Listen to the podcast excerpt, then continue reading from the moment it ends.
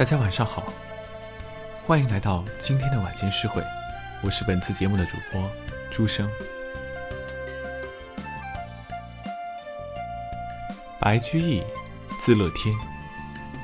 比起白居易这个称呼，我本人更喜欢叫他白乐天。一来是觉得亲切，二来我觉得“乐天”二字正是他所写诗篇的一个生动诠释。都说字如其人，那么。对于白乐天而言，可谓是视如其名了。今天，让我们记住“乐天”这两个字，去聆听，去发现一个亲切、可爱的他。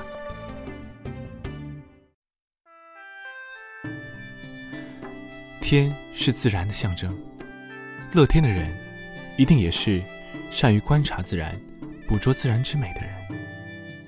来看看白乐天笔下的大林寺桃花。人间四月芳菲尽，山寺桃花始盛开。长恨春归无觅处，不知转入此中来。人间草木自有开放与凋落的时序。当四月的人间被凋败的花瓣所充斥，突然看到初开的鲜艳的大林寺桃花，这怎能不令人心生欢喜？不过，这样的惊喜，对于一个不留意季节时令、不对自然变化有着敏锐体触的人，是绝不可能被发现的。白乐天作为一个春天的朝圣者，追随着春天的足迹，亦步亦趋，终于在山中的寺院中觅得迟开的桃花。这份惊喜，恰是自然给这位对他处处留意的有心人的一份馈赠。再来看一看《暮江吟》：一道残阳铺水中，半江瑟瑟半江红。可怜九月初三夜，露似真珠月似弓。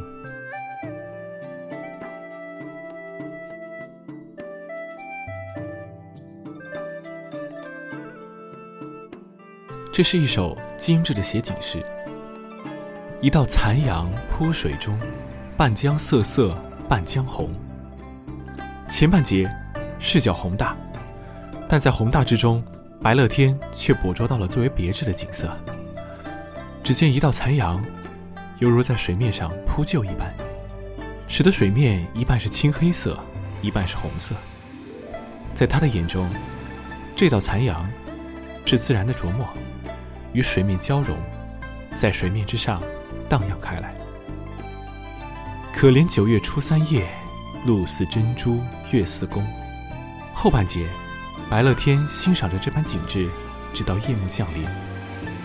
他毫不掩饰地表达自己对这个美丽的夜晚的喜爱，因它有着珍珠般的露水与状若弯弓的月亮。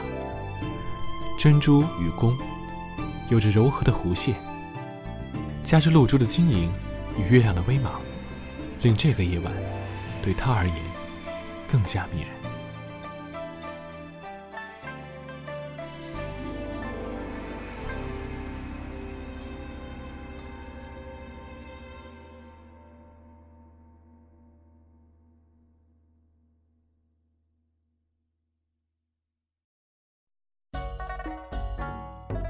所谓人间有味是清欢，乐天的人岂能缺少对于生活的完美？来看池上，小娃撑小艇，偷采白莲回，不解藏踪迹，浮萍一道开。这个白乐天，玩心可不小，跑去看小娃娃偷采白莲，一边看，还一边发表意见，说这个小孩不懂得把自己藏好，水面浮萍的痕迹，把自己给暴露了。虽说是写诗讲了一个别人的故事，给人的感觉仿佛他自己就是画面的一部分，也在感受着偷采白莲的刺激与愉悦。不过还好这个小孩技术有所欠缺，不然要是没被看到，诗集里面岂不是要少一首诗了？再来看一首《问刘十九》：绿蚁新醅酒，红泥小火炉。晚来天欲雪，能饮一杯无？新酿制的酒，表面上还飘有浮渣。小火炉是用红泥团的，正在呼呼的烧着。天色晚了，看样子要下雪。来和我一起喝酒如何？绿酒和火炉，这两个看似庸常的物资与摆设，在白乐天的诗中，突然就变得富有生气，变得亲切可爱起来。寒冷的天气里，外面将要下雪，有可以暖身子的酒，有可以暖身子的火炉，还有一个可以陪自己闲聊的白乐天，实在是。人生一大幸事。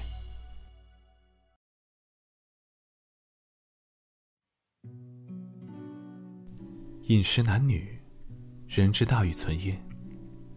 乐天之人，自然是不能乖为人性的。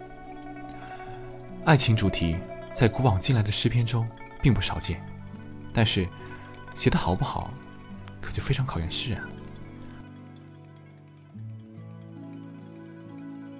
写这种诗，稍不留神，就是在卖弄情色，或是沦为小家子气的哭哭啼啼，不免流于肤浅艳俗。白乐天笔下的爱情主题则荡开一笔，别有特点。譬如《长恨歌》当中：“风吹仙袂飘摇举，犹似霓裳羽衣舞。玉容寂寞泪阑干。”梨花一枝春带雨，含情凝睇谢君王。一别音容两渺茫。朝阳殿里恩爱绝，蓬莱宫中日月长。回首下望人寰处，不见长安见尘雾。唯将旧物表深情，钿合金钗寄将去。钗留一股合一扇，钗擘黄金何分店？但教心似金殿间。天上人间会相见，临别殷勤重寄词，词中有事两心知。七月七日长生殿，夜半无人私语时。在天愿作比翼鸟，在地愿为连理枝。天长地久有时尽，此恨绵绵无绝期。对于这首诗的解读，有人认为。这是完全的政治讽喻，矛头直指晚年代政、沉迷女色，最终酿成悲剧的唐玄宗。但是，我认为，如果是这样，这首诗的魅力与价值可就要大打折扣了。很难让人相信，在诗中如此宏大的时间与场景视角的转移，诗中细致入微的人物描写，诗中浓重的情感氛围的渲染。以及犹如神话传说一般的描绘，完全就是为了达到纯粹的、冰冷的政治影射与政治劝诫的目的。歌颂爱情，感叹爱情，绝对也是乐天想要表达的东西。甚至爱情主题已经超过了政治风雨。在《长恨歌》中，杨玉环不是什么招人嫉恨的红颜祸水，唐玄宗。也不是什么招人批判的君王，他们就只是凡间至情至性的一对痴男怨女，表达着最真实、最有温度的情愫，让人唏嘘，让人怜惜。读罢这首诗，也许真的会被他的文采所惊艳。凄美归奇的意象，一个接着一个的堆叠，时而平铺直叙。时而含蓄委婉的行文，丰富绮丽的想象，缠绵悱恻的情感，让诗中的爱情主题绵长而隽永，直白却高贵。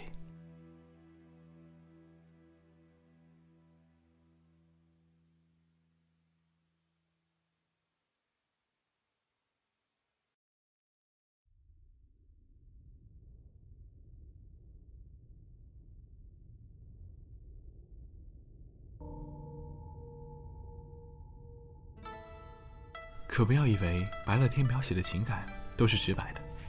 的确，白乐天的诗素来以平易通俗著称，可是当他认真的委婉起来，也可以让诗的意蕴几近朦胧隐晦，让人眼前一亮。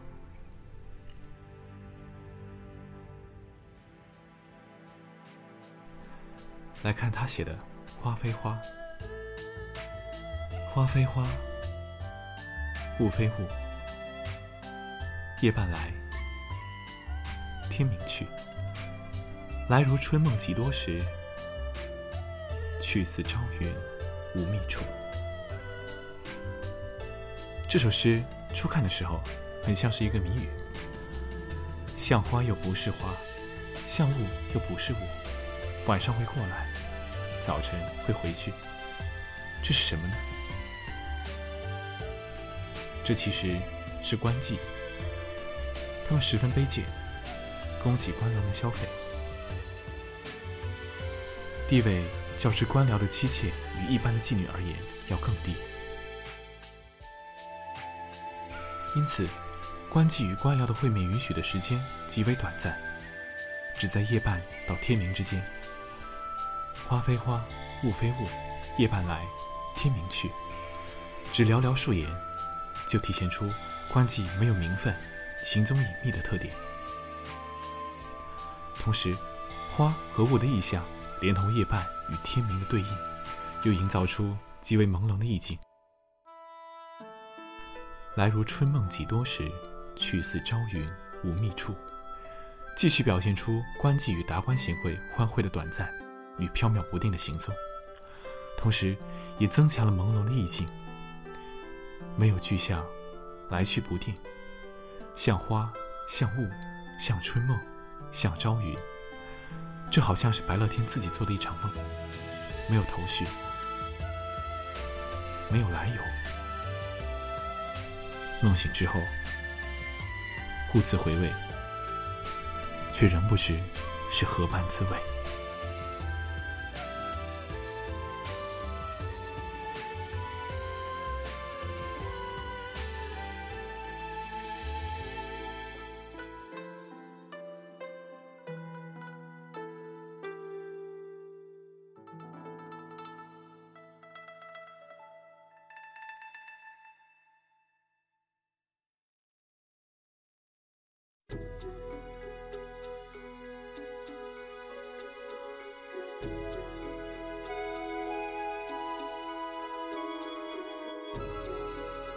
乐天之命，故不忧；顺应天命，随心所欲，理应是乐天之人所要恪守的信条。晚年的白乐天，在自己的诗中也展现出了豁达与开朗的生命观。来看这首《雪夜小饮赠孟德》：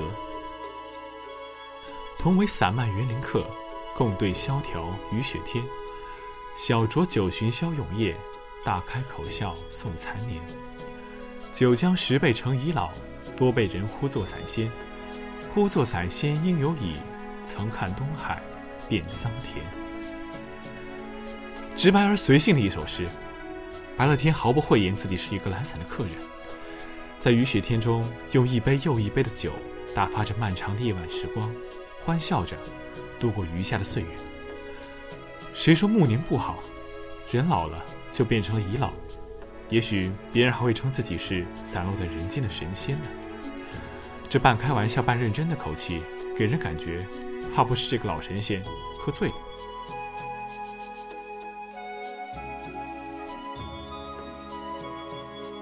更率直的袒露白乐天心声的，要数达哉乐天行了。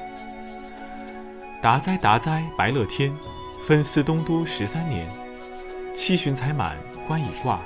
半路半笈车先悬，或伴游客春行月，或随山僧夜坐禅。二年忘却问家事，门庭多草除少烟。袍童昭告严米尽，势必暮宿衣长穿。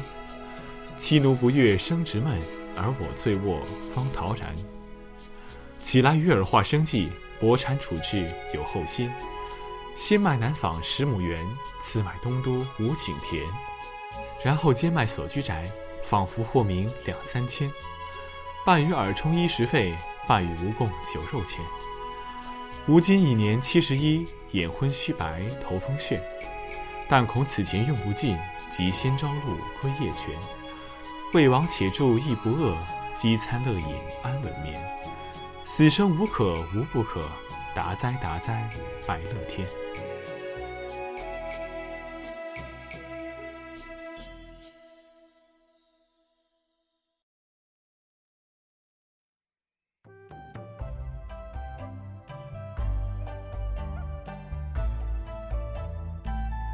妻奴不悦生直闷，而我醉卧方陶然。家里的年轻一辈各有各的烦恼，我一个年过古稀的老头却是无忧无虑，不禁感到快活。半与儿充衣食费，半与无共酒肉钱。这个年过古稀的老头依然吃得下、喝得下，要把一半的财产给自己买酒买肉，但是又但恐此钱用不尽，即先朝露，归夜泉。害怕自己的钱花不掉，就呜呼哀哉了。哼，仿佛在他看来，死亡是如此的自然，根本不让人畏惧。死了花不了钱，最是让人揪心。这实在是让人好笑。如此欢乐的语调，如此率性的调侃，这哪里像是一份遗嘱呢？最让我印象深刻的是最后一句：“死生无可无不可。”达哉达哉，白乐天。坦白地说，我从没有见过如此随意、如此简练、如此直白的生死观。活着还是死去，没有什么可以或不可以的。这是多么豁达而超脱的观点！没有对厉害的成名，没有对无常的感叹，只有简简单单的七个字：死生无可无不可。也许只有在人对天地、对生命有着深刻的洞见。有着透彻的醒察之后，才能说出如此极致简练、极致超然的话语吧。达哉达哉，白乐天，这是诗人的自夸，但同时，也是我对白乐天的感叹。达这一字，可以理解为旷达，可以理解为通达，可以理解为豁达。无论是何种解释，对于白乐天而言。都是当之无愧色。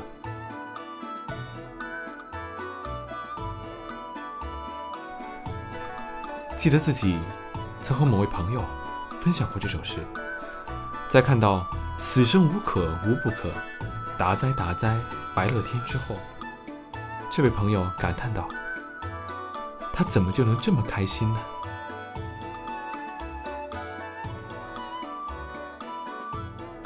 是啊。这位诗人虽跨越千年，却仍似一个知心好友，用他的诗陪伴着我们，扣动着我们的心扉，伴随着我们左右，让我们心生感慨，让我们心生喜爱。就让我们记住这个直率随性的白居易，就让我们记住这个有趣而可爱的白乐天。感谢您收听今天的晚间诗会。我是朱生，我们下期再会。